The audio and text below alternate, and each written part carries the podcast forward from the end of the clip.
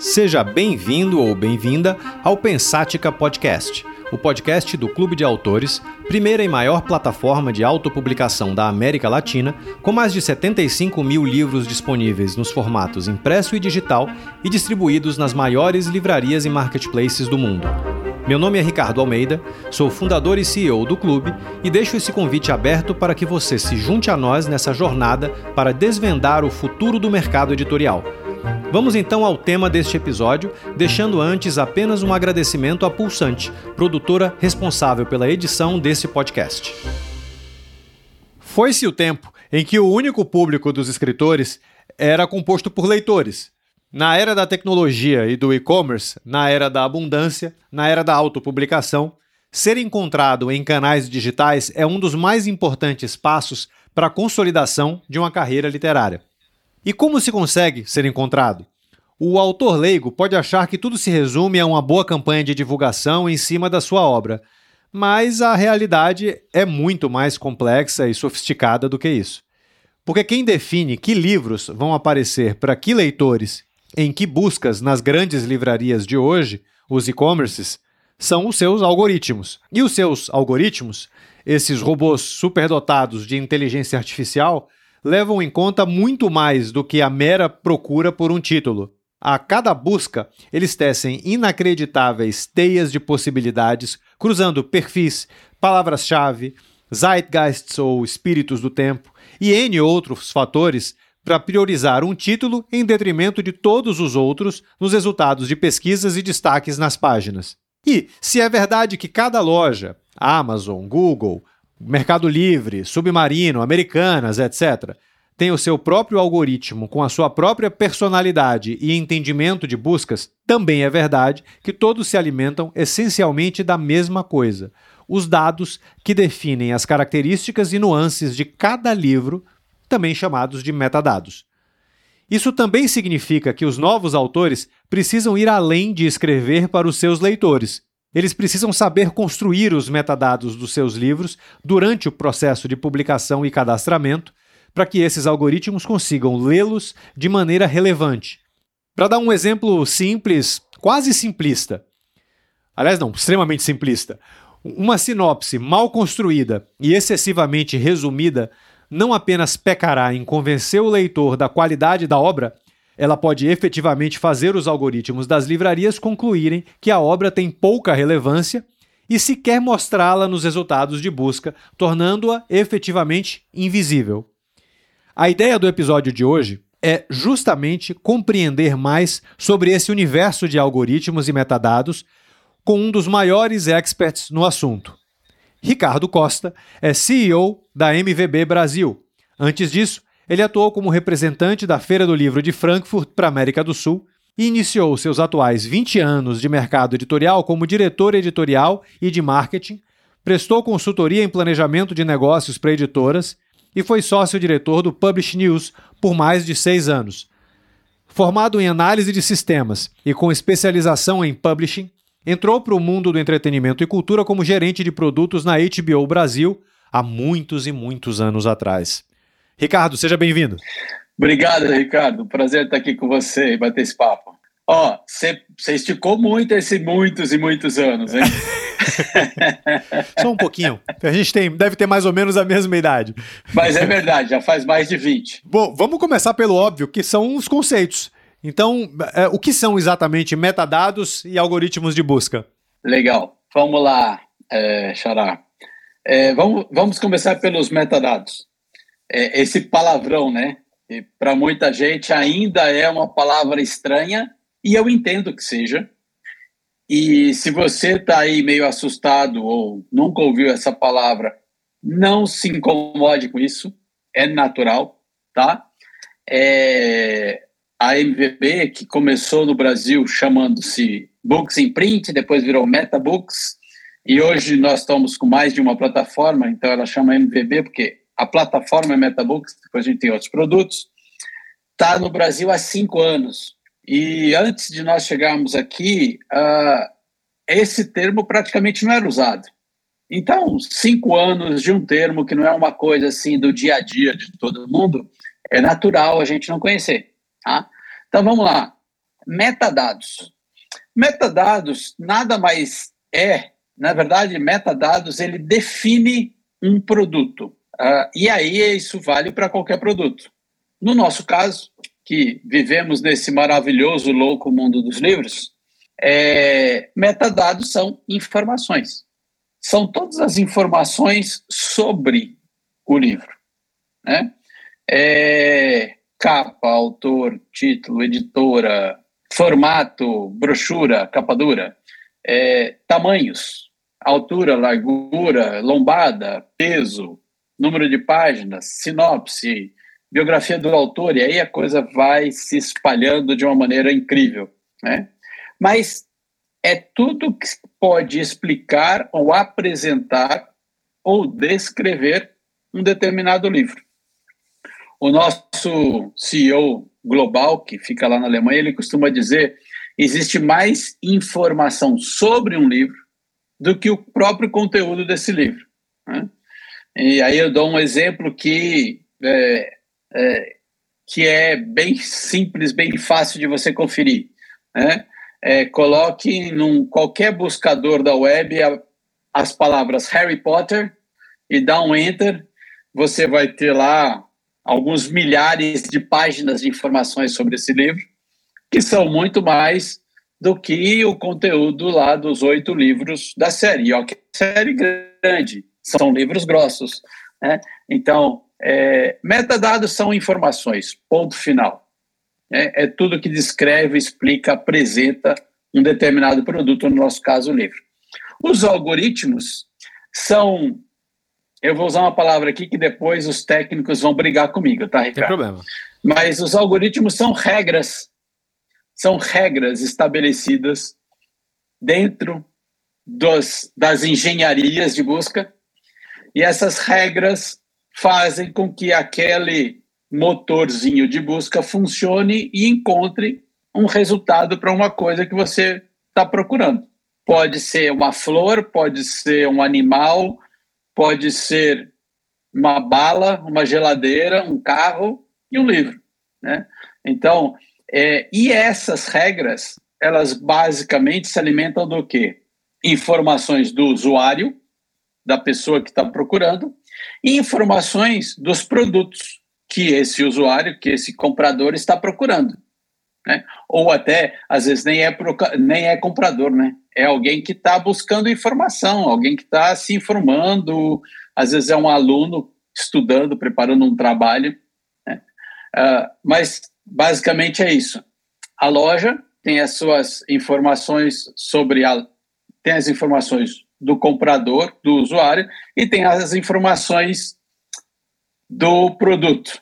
E o, e o algoritmo procura dar match entre, busca, entre a pessoa e o produto. Basicamente, é isso. Muito bem explicado. É, metadados e as suas consequências é, é nos, nos, algoritmos, eles são relevantes é, é, principalmente em comércio eletrônico. Não só comércio eletrônico, mas principalmente. É, o quão importante eles são hoje, na prática, para a venda de livros? Olha, eles são. Eles não são relevantes nem importantes, eles são fundamentais. é, e me permita uh, ampliar um pouco essa, essa visão, que é, que é realmente a visão que se tem, né? Eles são super relevantes para o comércio online. Mas é, na verdade, ele é relevante para todo o comércio. Perfeito. Começa que hoje em dia a, a divulgação, o marketing, a venda do seu produto é, não é feita lá na loja, no ponto de venda. Ela começa no Instagram, no TikTok, no LinkedIn, no Facebook, no WhatsApp e na mídia em geral e ela vai crescendo e vai se espalhando. Né? É, então, as informações, os metadados, são fundamentais, primeiro, para que você consiga publicar e usar essas ferramentas de mídia da melhor maneira possível. Porque você não linka um produto com um texto sem ter informação sobre esse produto. Né? Então, ele é fundamental. Se você conversar com qualquer especialista em redes sociais, em mídia uh, eletrônica, ele vai dizer: sem metadados não dá para fazer mídia eletrônica. Né? E o mundo hoje vive a, as vendas, o marketing, a publicidade, ela é baseada muito, muito na mídia eletrônica, mesmo que seja para vender lá na loja, o que quer que seja. E nós estamos falando aqui de livros. Então, é, os metadados, eles são fundamentais para as vendas em geral. Né? A, a Nielsen tem feito uma pesquisas com uma certa frequência sobre o resultado ou a influência dos metadados nos resultados de vendas. Né? E a gente tem números assim incrivelmente relevantes. Uh, em 2015, então, quando o e-commerce ainda não era um grande negócio como ele é hoje, é, a comparação de resultados do livro com poucos metadados, sem imagem da capa, e o, o mesmo livro com metadados completos, bem gerenciados e uma imagem de capa, só isso, pode aumentar em até 300% o resultado de venda desse livro. Então, é, é um resultado muito relevante e num tempo onde o e-commerce ainda era mais suave, ainda tinha uma influência menor. Então, para você ver como realmente os metadados acabam influenciando em todas em todos os canais de venda.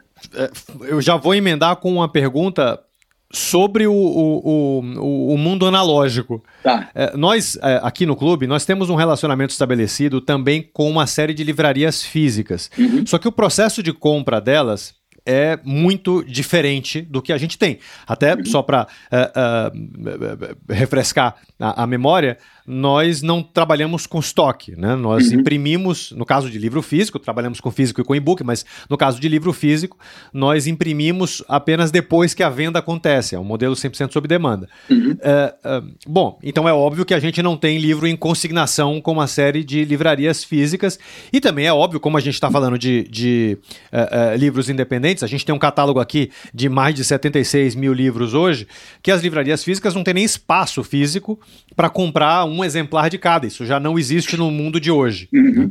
Bom, é, dito isso, o que é que elas fazem? Elas encomendam livros depois de perceberem um movimento de compra relevante, uma demanda mais alta no meio digital, seja nos seus e-commerces, como eu vou dar o um exemplo aqui da Livraria Cultura, ela é, atua dessa maneira, então ela vê um crescimento na busca por um determinado livro, é, é, ela vai lá e encomenda para ter em algumas lojas. Uhum. Ou no tradicionalíssimo mesmo pedido, pergunta feita por um leitor em potencial no balcão, ela vai anotando e, enfim, eventualmente faz algum tipo de pedido. Bom, em outras palavras, de alguma forma, o próprio estoque das mais analógicas das livrarias também acaba sendo impactado é, pelos algoritmos. Uhum. Isso é uma realidade que você percebe no mercado como um todo e é algo que tende a crescer cada vez mais? Sim, é uma coisa que eu percebo no, no, no mercado como um todo, definitivamente. Isso vai amarrar, inclusive, com algumas uh, inteligências de negócios que analisam estoque, analisam vendas, analisam uma série de informações, né? Uh, e, e vão sugerir algumas, às vezes, hoje já tem alguns serviços começando a sugerir é, mix de compras para as livrarias, para a livraria física, né? E eles não vão conseguir fazer isso é, se não tiver uh, os metadados do livro. Dá um exemplo de mix de compra. Uh, vamos lá. É, Livraria X é, vai colocar livros na prateleira. Então ela tem que escolher que livro que ela vai comprar, de qual autor, de qual autor independente, de qual editora. Então eu vou comprar essa série uh, de livros do Machado de Assis, da editora A. Eu vou comprar esse último lançamento do, da editora B eu vou comprar três, quatro, cinco títulos de outra editora, isso é um mix. É um, é um ela vai compor os livros que ela vai comprar. Né? Uh, e vai, vai, isso vai servir também para os autores independentes, obviamente. É, como que isso vai funcionar? É, ela vai ter uma análise, o que, que ela tem de informação lá que sai da, da maquininha da venda, né, do computador que a gente chama de ponto de venda. Ali sai ISBN, preço e quantidade vendida. É isso que ele tem ali. Né? ISBN é o código de barra do livro. Não, não dá para o livro existir sem quanto que ele vendeu para aquela pessoa e o preço que ele que, a, que o comprador pagou por aquele livro. Pois ela tem todo um processo interno que não é o caso. Ele vai poder analisar depois de um certo período, juntando essas informações, ele vai poder analisar que tipo de livro está sendo mais vendido, uh, que categoria, às vezes qual, a, qual é o autor que está sendo mais vendido, uma série de informações que vão depender dos metadados. Que ele tem lá do ponto de venda três informações que eu falei para você, e uma delas só amarra a um livro. Que livro é esse? Eu só tenho o número dele aqui. Eu vou ter que ter os metadados desse livro para saber, ah, esse é o livro, uh, é o último lançamento do João da Silva. Então, mas quanto que eu vendi? Cara, eu vendi 5 mil títulos, 5 mil exemplares desse livro. Pô, esse livro tem que entrar no meu pacote de compra, é, que é o mix de compra. Então, esse aqui eu vou. Esse outro aqui, nossa, esse, esse aqui também é um livro novo, é lançamento, mas olha, vendi três em cinco meses. Isso aqui está fora. Próxima compra eu não vou incluir esse livro aqui. Mas olha aqui, esses livros, esse livro aqui, esses três autores independentes, olha só quanta gente perguntou sobre ele, ou só olha quanta gente buscou no nosso site esse livro aqui. Esse aqui a gente tem que encomendar. Então ele acaba entrando no que a gente chama de mix de compras, né? Então é uma análise um pouco mais depurada, que ainda não é fortemente usada, mas definitivamente é usada e é uma tendência. Cada vez mais e mais é, livreiros, distribuidores estão fazendo esse tipo de análise. E ele só vai conseguir fazer esse tipo de análise se ele tiver os metadados. Ah, quantos livros eu vendi de é, ficção, ficção científica, de fantasia, de romance do século XVIII? Todas essas análises porque, como você mesmo falou, Ricardo, o espaço físico é limitado. Né? Então não dá para colocar 70 mil títulos, um exemplar de cada um, na prateleira da, da livraria. Então, a livraria tem que ver o que está sendo mais procurado, o que, o que o cliente dela busca ali dentro. Mas, ao mesmo tempo, e aí eu puxo uma, uma, outra, uma outra questão, ao mesmo tempo ela tem que estar para atender aquilo que não está ali. Por onde a gente resolve isso? Pela impressão por demanda. Aí eu não tenho aqui na minha prateleira o livro do Ricardo Almeida, mas eu entrego na sua casa em cinco dias. Você quer? Pronto. É, resolvida a questão. Mas como que ele vai saber que ele tem esse livro do Ricardo Almeida, quando ele foi lançado, qual é o preço e tudo mais? Se ele tiver os metadados desse livro, senão ele não vai saber nem para quem pedir. Ele vai, ah, esse Ricardo Almeida, Clube de Autores, vou, pá, pá, vou pedir para lá. Ah, eu quero, então tá bom, ó, me dá, deixa aqui seu endereço, eu entrego na sua casa daqui cinco dias. Né? É, você atende o seu cliente, você não deixa de atender, ele se sente feliz, ele volta lá na próxima vez que ele quer, quiser comprar alguma coisa, e ao mesmo tempo você consegue, entre aspas, ter na sua loja mais livros do que cabem na sua loja. Inclusive, a, maneira de se consumir metadado, eu estava aqui pensando enquanto você estava falando, para a livraria física, é, é, muito mais importante do que para a livraria online, justamente por a questão do, do, do espaço físico limitado. Né? A, uhum. a, escolha precisa ser exaustivamente bem pensada, uhum. porque é a diferença do lucro e do prejuízo. Uhum. Exatamente. Da sobrevivência, né? Exatamente. E, e, e aí que o livreiro precisa não só de toda dessa análise que a gente falou, de construir o, o mix de compras dele, quais títulos vai comprar, quais não vai, mas também ter acesso a todos os metadados para que, mesmo não tendo o livro ali na loja, ele consiga encontrar uma solução uh, para o cliente. É, eu lembro de uma história, eu posso contar essa aqui porque ele conta publicamente essa história.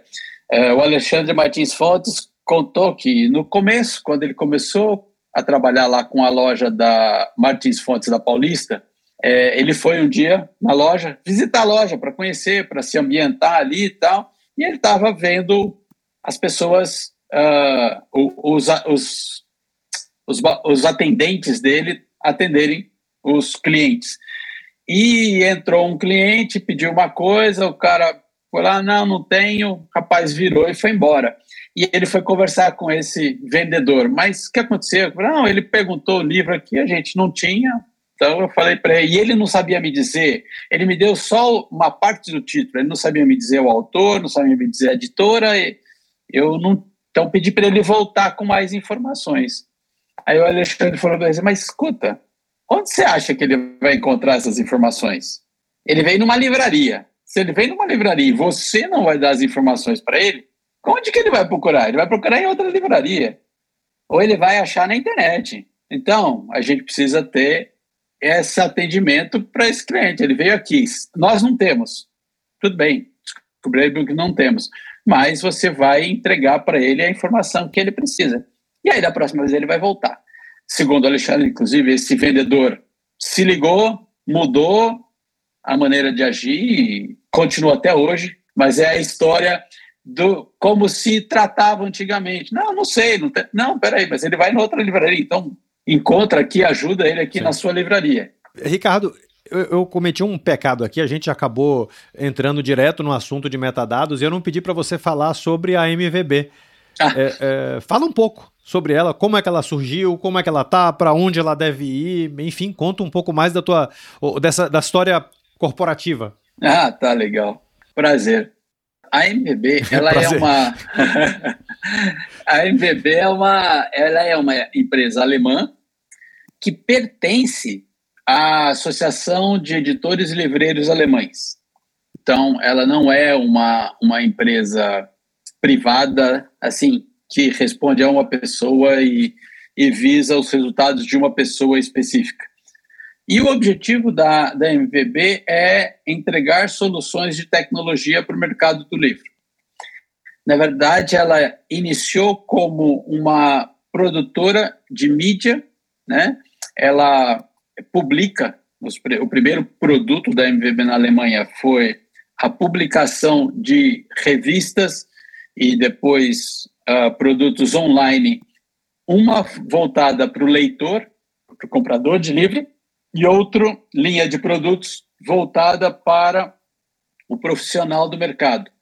Alguma coisa similar ao Publish News, que a gente conhece aqui no Brasil, é, só que com publicações impressas e fazendo isso há mais de 100 anos. Né?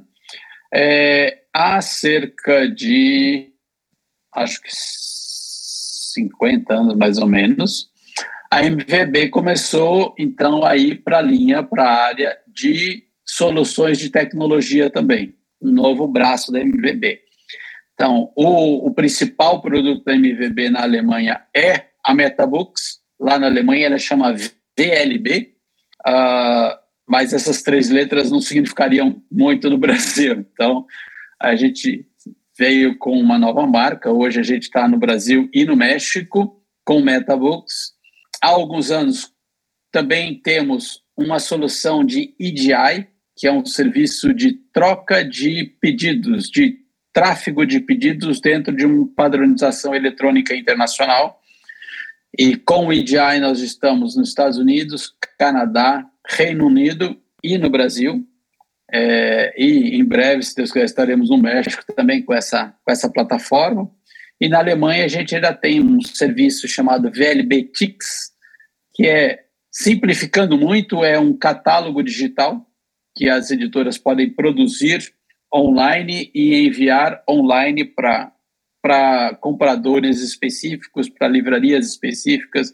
Então, você monta um catálogo focado para cada cliente, se você editor ou você autor, né? E vem vindo aí mais alguns produtos interessantes que em breve a gente vai, vai apresentar para o mercado. No Brasil, como empresa, nós começamos a existir em dezembro de 2016, mas o processo, o projeto, o desenvolvimento do projeto começou em 2014. Nasceu lá em outubro de 2014. Né? E desde então a gente está junto aqui no Brasil. A NVB e a Feira do Livro de Frankfurt são sócias da NVB Brasil. Né? E eu que na época já trabalhava para a Feira do Livro de Frankfurt, aí de Frankfurt. naturalmente entrei aqui uh, liderando o projeto no Brasil. Essa, essa é, esse é o sabe... resumo corporativo. De... É, você sabe que eu, eu não vou me lembrar quem me disse isso, porque já faz algum tempo, mas que é, é, toda empresa do mundo, de qualquer que seja o, o, o setor, ela precisa se entender como uma empresa de software. Se ela não se entender como uma empresa de software, ela não tem futuro. E, e, por empresa de software, isso inclui abraçar tudo que a tecnologia pode oferecer, claro, mas é, é, inclui também você saber pensar rápido, saber você saber estar aberto à inovação, é, saber é, é, encarar essa, esse universo de tentativas e erros é, de inovação com a velocidade e a profundidade necessárias, né? não, não nada muito raso, mas nada também muito aprofundado que demande um investimento super intenso. quer dizer, é uma, uma, uma maneira de se pensar diferente. E, e esse é o episódio. Putz, eu não vou me lembrar agora de cabeça, mas já tem mais de 20 episódios aqui o, o, o, o podcast. E eu, se não me falha a memória, acho que você é a primeira empresa, ou representante da primeira empresa realmente de tecnologia né? Mas enquanto você vai falando, é, fica muito claro o quanto que todas as outras e todos os outros profissionais que passaram aqui, no final das contas, se não abraçarem o mesmo tipo de conceitos, a, a mesma maneira de trabalhar, o trabalho original, romântico, digamos assim, deles, seja autor, seja imprensa, seja editor, seja plataforma, simplesmente não vai para frente. Né? Não, não, não funciona. Uhum. Deixa eu voltar. Vai. Diga. Não, eu só ia acrescentar, eu acho que tem uma outra, uma, mais uma questão da tecnologia que precisa ser lembrada toda vez que a gente fala e pensa em usar, que é a questão da segurança. É, ela é muito rápida, ela você tem que encontrar vários equilíbrios, agilidade, mas também não pular muito rápido, profundidade, mas não fundo demais também, mas você não pode ser raso. Mas tudo isso tem que ser empacotado em segurança. E, e, e, isso eu acho que é uma coisa que às vezes acontece com uma certa facilidade, especialmente no Brasil, que é fazer sair, fazer, encontrar uma solução, desenhar, começar a desenvolver. É, e eu já fim de outras experiências uh, de tecnologia, então por isso falando de experiência própria, né? É, e a gente esquece um pouco algumas, alguns pontos importantíssimos de segurança. E hoje, como você falou lá no começo, é um mar de informações, é um mar de dados. E se você não tem segurança aí nesse mar, começa a ficar meio turbulenta a água que a gente navega. É, é, verdade, muito bem pontuado. Mas eu só vou fazer uma. Eu só vou discordar contigo em um ponto, Siga. que é quando você comentou ali, de especialmente no Brasil. Eu, eu tô dizendo isso porque, assim, é, é, eu tô, tô, tô fora já tem alguns meses. É, e, e quando a gente sai do Brasil, a gente imediatamente começa a perceber que muitos dos conceitos que a gente tem sobre o nosso próprio país são, na verdade, preconceitos absolutamente infundados. Né? E, e muitos, a gente tem esse complexo vira-lata que é impressionante, mas o, o, o, o Brasil está muito à frente de muito país em tecnologia, em capacidade de inovação, é, em, em, velocidade de mercado como um todo e também em, em segurança. Eu não estou dizendo que a gente é um mar de perfeição, está uhum, muito longe disso. Sim. Mas a gente está muito à frente de muita gente que a gente sequer cogita isso, né? Não, você tem razão, você tem razão. É, é que eu costumo dizer que alemão é neurótico com segurança, né? Então aí para ele a gente perde um pouco, mas Sim, mas é. É, é, é, pouco, tá? É pouco. A gente também costuma achar, isso foi um outro aprendizado meu aqui, né? A gente costuma achar que a Europa é uma coisa só. E, e não é. Você tem a Europa Latina, você tem a Europa do Norte, uhum. você tem a Europa Central, onde está a Alemanha, você tem o leste europeu, você tem tantas Europas diferentes que são vários continentes num só, né? É, é, é Mas enfim, é, eu, eu queria voltar um pouco E, e a uhum. gente sempre, quando fala de metadados, os exemplos que você deu de, meta, de metadados é, é, são exemplos absolutamente é, é, perfeitos, mas eu, eu queria aprofundar um pouco mais. Uhum. É, você deu, você comentou de capa, título, biografia do autor, etc. É, que eu, eu, com o super perdão do termo, eu, eu, eu os chamaria de metadados mais básicos. Você está certíssimo. Mas há também um conjunto de metadados que são mais sutis e que carregam algum impacto importante. Na verdade, eu não sei nem se eu estou afirmando ou se eu estou perguntando isso para você.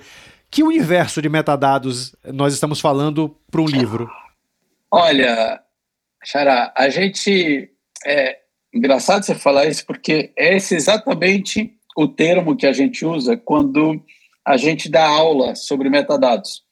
Uh, eu e a Cristiane, minha colega aqui, gerente de produto, costumamos temos dado algumas aulas é, sobre metadados e a gente tem esse pacote de metadados básicos, né? Que, que, que é isso aí, que são esses, esses aí que a gente falou. Que eu também, a gente cita primeiro porque é o que todo mundo conhece, né? então fica mais fácil de fazer conexão e entender como metadados, mas existem é, alguns que são é, tão importantes quanto os, esses básicos, e fique à vontade, chame de metadados básicos mesmo, que está perfeitamente correto. É, o que não significa que eles sejam menos ou mais importantes. Significa que sem eles não dá nem para conversar a conversa. É, mas você passou desse, desse primeiro ponto. Então, existe um metadado que, para mim, para a gente está ali na, no limite, está na, na divisa entre básico e já mais elevado, que é a categorização do, do seu livro. Qual é a classificação dele? Como você classifica esse livro? Em que, se, se você se te ajuda, Lembra quando você, eu aqui falando com você, mas falando com nossos, com nossos ouvintes, né? Lembra quando você entra numa livraria, tem lá as diversas sessões, da, é disso que eu estou falando. Para qual sessão vai o seu livro? Né? O seu livro vai entrar em autoajuda, filosofia ou psicoterapia ou alguma coisa do tipo. É, o seu livro é um livro de é, ficção adulto ou juvenil. É, então, por aí vão as coisas. Eu estou dando alguns exemplos muito básicos. Né? Mas a classificação é uma coisa na qual a gente investe, sei lá, dependendo do tamanho da aula que nós estamos dando, a gente investe até uma hora e meia, duas, explicando, apresentando as duas principais categorias de classificação, que são o BISAC, que é mais conhecido hoje em dia, Uh, e a outra é o tema, é tema escrito com TH, que é uma classificação mais global, que tem se tornado um padrão internacional. A Europa já está começando a adotá-lo como um padrão, e Japão já adotou o tema como padrão, a Inglaterra, a partir de 2024, só vai usar essa classificação. A Inglaterra, o Reino Unido, né? Vamos corrigir a geografia aqui. É, é muito diferente do Bizac? É bastante diferente, Ricardo. É bastante diferente. É, é uma árvore construída a partir de 20 grandes classificações principais.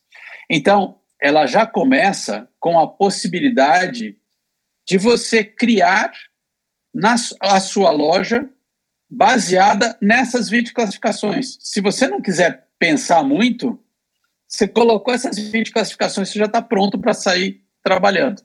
Você não precisa criar novas sessões. Claro que pode, claro que tem coisas muito particulares do país, né? Mas falando de maneira geral, o, o Bizac tem mais de 50 na, na base dele. Então aí você já começa a ficar com muita classificação inicial, né? O, o tema ele é baseado ele tem duas grandes, dois grandes grupos. É um que a gente chama de categorias e a segunda parte que são os qualificadores. As categorias, é, eles são formados por um código à base de letras e uma letra que é sempre uma sequência sonada à letra mãe. Então, artes, arquitetura e mais alguma coisa que eu não lembro agora é A. É o primeiro é o primeiro grande grupo. Se você for para arquitetura barroca, eu não lembro, agora é só um exemplo qualquer, ele vai ser AB, porque eu sei que ele está dentro do grupo A. O B está dentro do grupo A. E se for arquitetura barroca é, inglesa, sei lá se existe isso, A, B, I. Eu sei que esse está dentro de barroco, que está dentro de arquitetura. É, eu estou dando exemplos aleatórios aqui. Uh, então, ele tem uma forma, uma fórmula de, de, de códigos muito mais clara. O BISAC tem uma, um, um, código formado por três letras e cinco dígitos, cinco números. Tá? Três letras e cinco números, isso mesmo. Uh, alguns alguns uh, códigos dentro do, do Bizac não tem pai, é uma coisa assim meio, é uma árvore meio teia. Uh, então, mas, por favor, isso não é, não menosprezando o Bizac, é, um, uma, é um grande modelo de classificação, mas ele foi criado na época em que cada país desenvolvia o seu padrão, porque não existia um padrão global, foi criado nos Estados Unidos com foco nos Estados Unidos, naturalmente assim como o BIC foi criado no Reino Unido com foco no Reino Unido. E a França tinha o deles, e a Espanha tinha o deles, e agora está todo mundo mudando para esse tema, que é global, ele é coordenado por uma organização chamada EDITER, que aglomera hoje em dia 27 países diferentes. O Brasil, inclusive, faz parte, nós representamos o Brasil nessa, nesse, nesse comitê. Então, a Amazon adotando a Amazon, que é, falo da Amazon porque ela é de origem norte-americana. A Amazon está adotando o tema, já adotou o tema na Alemanha, já adotou no Japão. Uh, eu não sei se já adotou ou vai adotar muito em breve na Espanha, e, e assim vai indo. Então, uma hora é, já ouvimos de, não aqui no Brasil, mas de funcionários da Amazon aí na Europa, que futuramente a Amazon vai ser toda baseada em tema, não no Bizac. A Nielsen, desde 2021, desde o ano passado, uh, monta seus relatórios baseados em tema. Uh, nós tivemos um trabalho grande em conjunto com eles e nós entregamos hoje para a Nielsen fazer os seus relatórios, fazer as suas análises. E eles estão desenvolvendo cada vez mais coisas baseadas no tema também. Uh, tem gente que fala tema, tem gente que fala tima, que por causa do inglês, mas você pode falar como você quiser. Eu, eu queria só dar uma traduzida rápida aqui para o um, um, autor que estiver ouvindo a gente. A gente trabalha com Bizac, é, o autor não precisa nem saber, na verdade, que é isso, mas quando ele vai escolhendo as categorias sobre as quais o livro dele é, se, se, se insere, é, essa é uma tradução técnica que a gente faz. É, mas ainda assim, entre categorias e subcategorias é, dentro do, do, do, do, do Bizac, é, eu te diria que 90% dos autores vai no mínimo possível, quase como uma maneira de se livrar logo disso, porque a, a gente coloca como um preenchimento obrigatório, né? É, é, e ele de fato não dá essa atenção toda. Dito isso, é, é eu já estou anotando aqui como dever de casa, eu não conhecia o, o, o tema, é, mas já está aqui como nosso dever de casa para a gente é, ajustar o, o, nosso próprio sistema, mas aí é uma conversa que depois nós temos, ou teremos.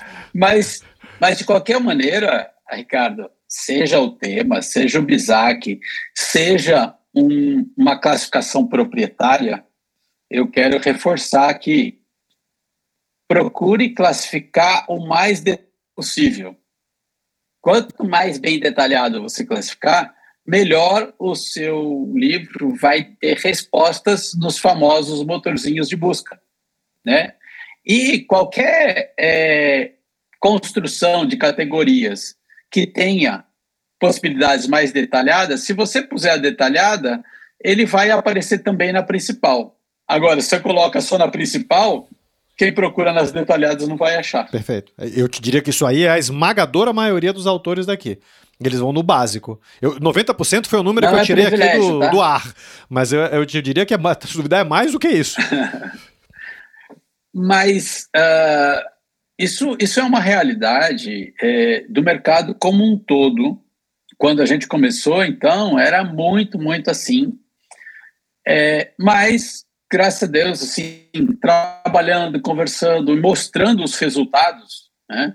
É, Para você ter uma ideia, nós pegamos um livro é, de uma editora específica antes de fazer qualquer trabalho de metadados, antes de ajudar essa editora a classificar, gerenciar, fomos lá na Amazon e olhamos. Ah, esse livro está na posição 870 e alguma coisa na, nas, nas vendas. Vamos trabalhar com os metadados. Trabalhamos, melhoramos esses metadados. Em dois dias, dois dias, eu juro para você que é verdade, o livro foi de 870 para a posição 50. Caraca. Então, né? E um, uma das coisas que nós fizemos foi classificar melhor. Hum. Né? Então, os resultado. metadados eles evoluem? Quer dizer, há uma, uma tendência em se ampliar a demanda por metadados ou em criar categorias uh, uh, novas para alimentar os, os, algoritmos de maneira mais eficiente. Bom, você comentou do tema. O tema, de certa maneira, é uma, uma, uma evolução, ou pelo menos uma alternativa. Mas a gente deve se preparar para é, se solicitar ou, ou, ou, ou para a necessidade de, de, de, de, livrarias ou de buscadores como um todo é, começarem a pedir dados que hoje a gente sequer, sequer passam pela nossa cabeça? Bom, deixa eu voltar um pouquinho. É, só eu diria, mais do que evoluir, Metadados são um ser vivo. Ele tem que ser alimentado todo dia. Palavra-chave é uma coisa. Essa, esse é um exemplo de termos, e aí não, não é um campo, mas é um termo. São termos, frases ou highlights que ontem ninguém estava falando, hoje estão falando, e de repente essa palavra X, Y, palavras grubbles qualquer, você pode relacionar o seu livro, você tem que hoje mesmo colocar lá como palavra-chave. E daqui uma semana essa palavra desaparece, você tem que entrar lá e tirar essa palavra-chave de lá. Né? Então, a palavra-chave dá bem essa, esse exemplo, explica bem essa questão da, do dinamismo dos metadados. Então, partindo do princípio que os metadados são dinâmicos, hoje eu não sei, mas sim, podem surgir uh, questões que vão ser necessárias daqui a um tempo. Usando, ó, usando um exemplo uh, de uma coisa, de um, de um, da maneira que vocês trabalham. Vocês só imprimem por demanda, né? É, até, sei lá, até uns 10 anos, 12, nem existia quase, ou muito pouco se falava sobre impressão sobre demanda. Hoje, é cada vez maior a demanda de impressão por demanda. Cada vez fica mais é, claro e mais fácil de se cuidar dessa questão dos estoques uh, uh, de armazenamento, resolvendo isso via impressão por demanda. Então, é, o, o padrão internacional para troca de informações ou troca de metadados é chamado Onyx, que é um arquivo XML, sem muito techniquez aqui, mas é um arquivo que carrega todas as informações de um determinado livro, ou de vários livros.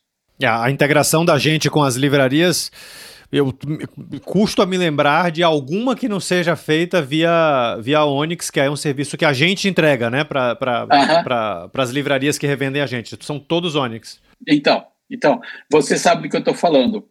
O Onyx, é, hoje ele tem, deve ter aí 300 campos possíveis. Uh, mas o Onyx, até recentemente, não tinha informação nenhuma sobre impressão por demanda. Hoje ele tem um pouquinho, mas uh, existe um estudo, existe um grupo de estudo lá dentro da Editer desenvolvendo novos campos que vão ser alguma coisa do tipo papel, papel da. Eu, eu, sim, Estou colocando algumas poucas coisas, tá? mas vai ser papel do miolo, papel da capa, ah, orelha, sem orelha, informações sobre a impressão por demanda. Como que é esse produto para a gráfica? A gráfica vai receber todos os metadados, mas ó, esse livro aqui é 14 por 21 em é, como é que é? Num nossa, esqueci o nome do papel agora. Gente, que branco que deu. Pólen, offset. Pólen, pólen, pólen. Eu tava com. Eu sabia que era com P. pólen, 90 gramas. A, a capa vai ser num cartão 230, né? São campos que a gente não incluía, mas um, num determinado ponto pode ser possível incluir. Provavelmente, no seu caso, é, o autor não vai colocar isso mas você, como o produtor, a gente entrega aspas, isso. O autor ele escolhe como o livro dele é. Exato, isso. exato, exato. A gente entrega. Mas aí você vai entregar isso para a gráfica e isso aí vai estar tá dentro do Onyx. É metadado evoluído. É claro que isso aí não é não está diretamente ligado ao que a gente estava conversando. Desculpa que eu divergi aqui, mas não está diretamente ligado à questão da venda em si, aumentar a venda, diminuir a mas só, era só para dar um exemplo que existem campos que vão surgindo com o passar do tempo. Né? É, gente, há um punhado de anos aí, não existia livro digital, não existia informação, por exemplo, o campo duração. Qual era a duração desse livro? Não existia. O livro tinha página, tinha peso, tinha formato, não tinha duração. Como assim? Né? Hoje é básico. Hoje agora tem audiolivro. O seu livro tem faixas né, ou capítulos. Capítulo 1 vai do time code tal até o time code tal, total de tantos minutos. É super. Né, é, é, é, um, é um dado que não existia. E às vezes a duração do arquivo é uma informação que ajuda o cara a decidir: ah, não, não quero ouvir um livro tão grande, ou eu não quero ler um livro tão grande. E eu só sei o tamanho pela duração. Então, são realmente os métodos metadados vão crescendo, vão surgindo novas informações que precisam ser acrescentadas. Não no caso do, do autor independente, é, mas, que eu acho que isso não, não tem na prática, mas no caso de editoras, as editoras trabalham muito com tradução. Antigamente, não era tão forte a necessidade ou a influência do título original, por exemplo. Porque o pessoal só sabia era o título quando saía no, no Brasil. Hoje em dia, a, a globalização está tão grande, título digital, uh, título original todo mundo sabe. E todo mundo está louco para saber quando que aquele título original, que todo mundo já decorou o nome, já decorou qual é, vai sair no Brasil. E aí o cara vai procurar pelo título original. É super Isso é importante aqui também. A gente tem muito livro traduzido, tem muito tradutor publicando livro aqui. Ah, que legal. Essa parte eu não sabia. Tá aí, ó. Então, super importante colocar lá, olha, tradução do livro tal. Título original, editor original, idioma original. Três informações muito importantes, que até pouco tempo não tinha tanta importância. Oh, fantástico. Já dá para ter uma ideia de, do, do universo né, que, que, que, que, se abre a partir daí. Parte disso como responsabilidade do autor, do tradutor, enfim, de quem estiver publicando, da editora, a gente tem 500 e poucas editoras também aqui, uhum. mas de quem estiver publicando o livro, uh, e parte, obviamente, a responsabilidade nossa, né, nas nossas integrações uh, com os canais. Né? Uhum. Uhum. Exatamente. Vocês, a, a estrutura de vocês, assim, do clube mais autor ou tradutor é, é, é, é, uma, é uma estrutura que, às vezes, é a estrutura de uma editora, né? A editora, ela tem lá o editor, tem o revisor, tem o tradutor, tem o cara de marketing, tem o cara do comercial. Aí vocês, as, as peças estão separadas e se, se unindo dentro desse ambiente do clube, né? Então, o autor vai lá e entra, tem algumas informações, aí você completa com outras e tem o trabalho da venda um pouco também, do marketing. É interessante como, como é a dinâmica, no fim a dinâmica acaba sendo bem similar. É. Eu, a gente já está aqui chegando no, no, no, tempo, o que aliás é uma pena, porque eu, eu sou fascinado por esse assunto. É, é, e, e a minha última pergunta costuma ser de que dica que você deixaria para o autor independente que nos ouve. Mas eu, eu, eu vou fazer essa pergunta, mas eu já vou, antes de fazer essa pergunta, eu já vou dar uma resposta para ela mesma é, é que vai ser um convite para os autores, para todo mundo que tiver livro publicado aqui, entra na página do teu livro, entre na, na, na, lá no meu espaço, né, no, no, no nos livros publicados é, é, e, e, edita na barra de ações, edita o seu livro. Dá uma olhada nos metadados que estão lá nas categorias, nas subcategorias, na qualidade da sinopse, nas palavras-chave. As palavras-chave realmente são um item que não, eu não, não tinha me ocorrido a, a, palavras que são da moda, e eu não falo da moda em absoluto, de forma pejorativa, né? É, é, é moda é moda. É, é, há palavras que são da moda hoje que hum, podem não ter sido há 5, 10 anos atrás, quando o autor publicou o livro originalmente. Então atualiza isso, quer dizer, arregaça as mangas e coloca o máximo possível de, de, de, informação no teu livro, atualiza ele, que certamente isso vai fazer a diferença. Mas já, já assim, é, é, depois de atropelar a sua possível resposta, eu vou te perguntar aqui outra dica que você deixaria para o autor independente que nos ouve aqui. Uh, eu quero dar um exemplo bem prático e bem atual é, de palavra-chave da moda, entre aspas. É, Rainha Elizabeth. Cara, se você tem algum livro é, de história, história, história verdadeira, ou se você tem algum romance que se passa na Inglaterra, ou que alguma coisa, alguma coisa relacionada a Reino Unido, Inglaterra, você tem que entrar lá agora, antes de terminar, antes de, de acabar de ouvir o nosso podcast, e incluir Rainha Elizabeth no seu, no seu, nas suas palavras-chave. Daqui três, quatro meses, você tem que entrar lá e tirar e pôr lá o rei Charles II ou terceiro. Terceiro. Eu não acompanho muito bem as, as nobilidades. Terceiro. E vai lá e troca. Ou não põe nada. Passou, passou. Mas isso, isso é o, o, o que a gente está falando de ser da moda. É uma questão que está acontecendo agora. Aproveita o momento. Né? Não trapaceie, não coloque palavras que não estão relacionadas com o seu livro. Existem algoritmos tão inteligentes que começam a perceber a irrelevância da sua informação e você vai caindo na, na fila do pão. E você vai ficar lá bem no finalzinho. Então, trapacear pode até dar certo na primeira vez, mas né, dá certo assim, você ganha uma casinha Sabe aquele joguinho que você joga o dado, anda uma casinha, joga o dado de novo, aí volta cinco? Vai ser por aí. Então, cuidado com isso. Dica para o autor independente: metadado não é palavrão. e metadado não é perda de tempo. Metadado é investimento. Você vai ganhar muito mais do que os 15, 20 minutos que você usou colocando bons metadados.